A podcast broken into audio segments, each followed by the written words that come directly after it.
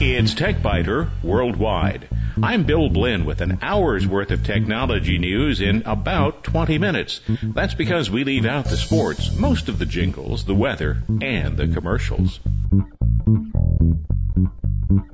Podcast number 207 for August 29th, 2010. Recorded August 28th. beside an open window.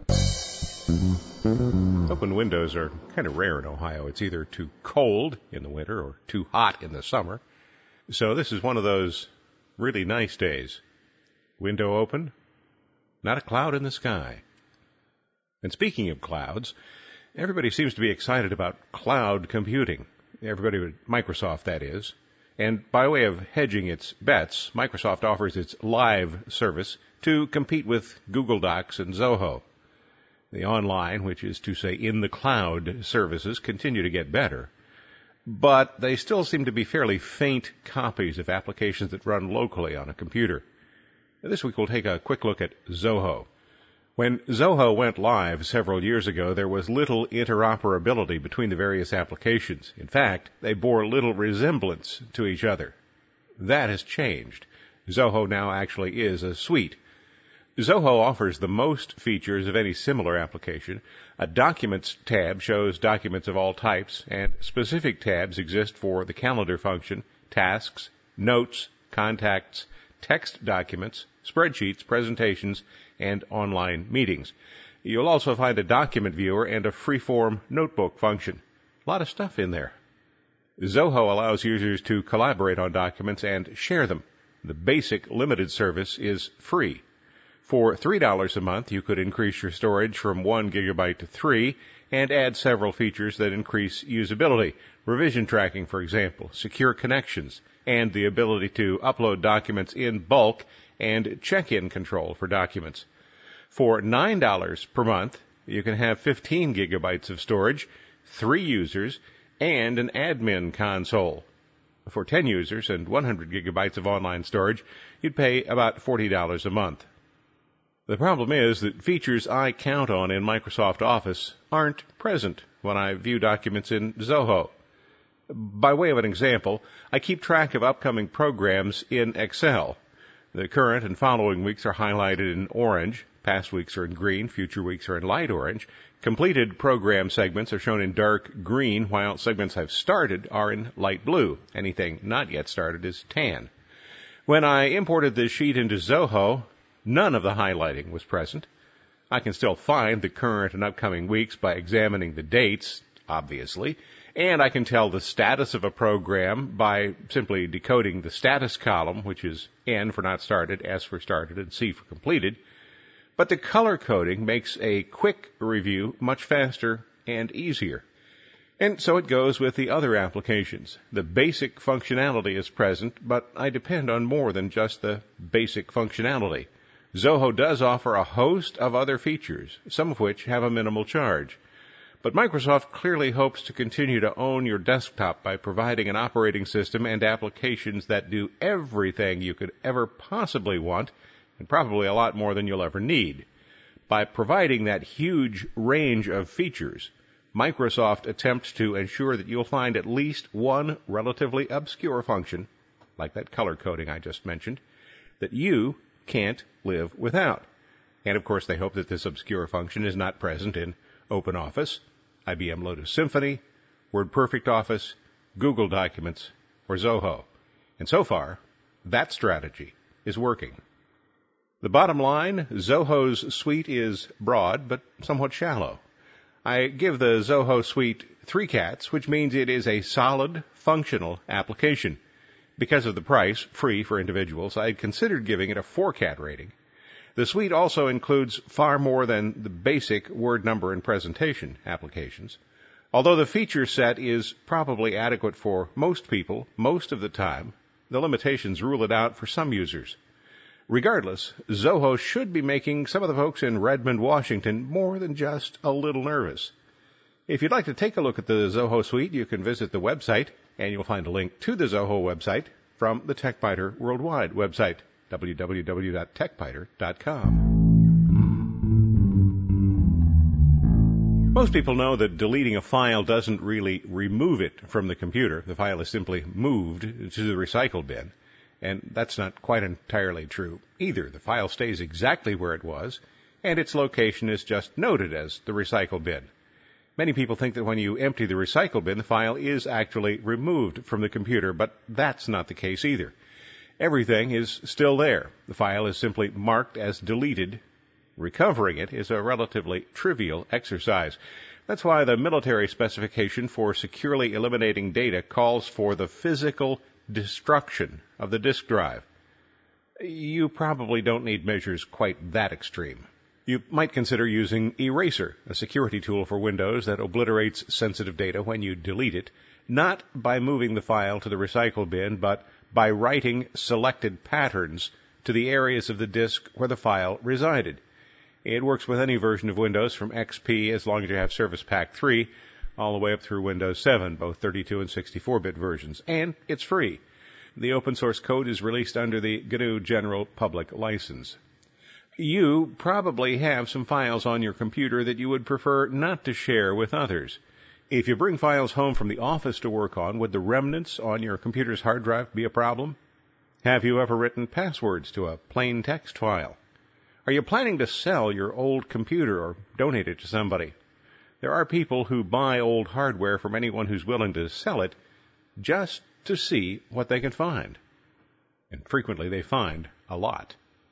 So even if you don't need a secure erase tool on a daily basis, you should use one before you sell or give away a computer or any kind of disk drive, or for that matter, any kind of device that is able to hold a file. Deleting files doesn't remove them. Formatting a drive doesn't overwrite the data. Only a program designed specifically to obliterate data will remove files that you don't want somebody else to see. Eraser makes this security problem much less of a problem and it does so with ease. After you install Eraser, you'll notice two changes. First, a new icon will appear in the tray. That's because Eraser is always running, so it's available whenever you need it. Second, you'll have an eraser option from the context menu when you right click any drive, file, or directory. By default, Eraser uses what's called the Gutmann method to securely erase drives, directories, and files. This is an algorithm devised by Peter Gutmann and Colin Plumb it writes a series of 35 patterns over the region to be erased. Most of the patterns in the Gutmann method were designed for the older MFM or RLL encoded disk drives, and because modern drives no longer use those technologies, some of the patterns aren't needed. They don't hurt anything, they're just no longer needed. The bottom line on Eraser, four cats, before you sell or donate a disk drive or a computer, use Eraser. It's a free open source application that simplifies the process of sanitizing a disk drive before you dispose of it. Although the process is not as certain as physical destruction of the drive, it's more than adequate unless you're involved in some sort of international intrigue that involves well financed government security agencies. For more information, you can visit the Eraser website. You'll find a link from the TechByter website. If you store backup copies of some files on CDs or DVDs, you might be wondering how to render those files inaccessible when it comes time to discard the media. The answer is quick, and depending on the tools available to you, it might even be fun. Here's the fun method. If you have a paper shredder that can handle CDs and DVDs, your problem is solved. My paper shredder isn't powerful enough to shred a DVD, but the result is a clearly unusable disc. You can see a picture of one on the TechByter Worldwide website. And then there's the not quite as much fun, but just as reliable method. Just use scissors, cut the disc into two pieces, or depending on how paranoid you are, more than two pieces. All that's really required is a very deep scratch, one that breaks through the recording surface from the back of the CD or DVD. By back, I mean the side you write on or print on if it's a printable disc, or that you'd place a label on. Two or three deep scratches on this side of the disc will be nearly as effective as the mangling. A word of warning though. If you are a member of the mafia, a terrorist, or some other unsavory person who might reasonably be expected to attract the attention of the FBI, the CIA, or the NSA, you'll probably also want to burn the remains. For most of us, though, what I've described is more than adequate. Have you noticed that spam seem to come in waves of similar design? Although I plan to discontinue using SpamArrest at the end of the year and use Postini instead, I have left the SpamArrest account enabled as I continue testing and becoming familiar with Postini. I no longer have SpamArrest collect any of my messages, so only messages sent to my SpamArrest username show up there. Even so, the mailbox still receives hundreds of spams per week. Many of the spams that SpamArrest picked up one day told me that somebody had died. Gwen Stefani, Brad Pitt, several times apparently, Angela Keys, Tiger Woods, Tom Cruise, Miley Cyrus, Angela Jolie, Johnny Depp, and Jennifer Aniston. It must have been quite a day. Well, you won't be surprised to learn that I didn't open any of those messages. Postini is a bit smarter about what it shows me, and that's one of the reasons I'm midway through converting from one system to the other. Most legitimate messages sail right through the Postini device and land in my inbox. It did require a week's worth of training to get there, but it works very nicely now. A large number of spams can be clearly and definitively identified, and then they're simply deleted. I don't see them. What Postini shows me are the messages that seem suspicious but haven't triggered enough warnings to be deleted without review. So on the same day, the Postini box suggested that several people I don't know wanted me to join LinkedIn. I am already a LinkedIn member, and I suspect this won't surprise you either. None of the people had made that request via the LinkedIn site. I continue to be concerned about spam. Not so much that people send it, because criminals will always do anything that's profitable. Anything. What does concern me is that enough people open messages that are obviously worthless at best and possibly dangerous without giving the action any thought at all. In short circuits, Google Voice lets you forward a phone number to your home phone or cell phone. You can even more or less pick your own number. I came up with this number for TechByter. TechByter 1. That's 832 429 8371. But now Google allows users in the United States to make free phone calls to any other phone in the US or Canada through Gmail. You don't even need a Google Voice phone number. I'll have a full review of the new service soon, but I can tell you this. All you need is a computer with headphones or speakers and a microphone. The quality of the calls is better than I expected it to be, and it's easy to use. You will, of course, surrender even more information to Google, and that must be factored into that free price. Google says that calls to the US and Canada will be free for at least the rest of this year, and calls to other countries will be billed at Google's usually low rates. Uh, for most countries, the cost is just two cents per minute.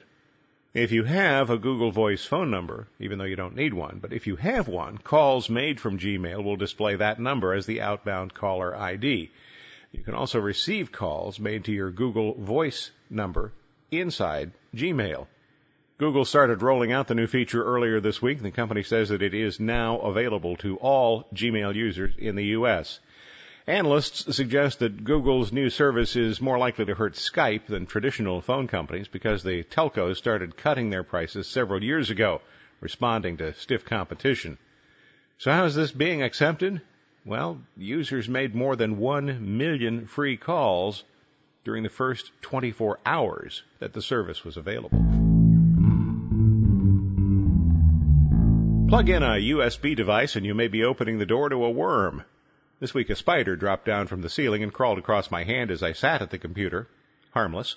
Later in the week it was crickets. A coworker squished one of them, but I scooped up the other one and took it outside.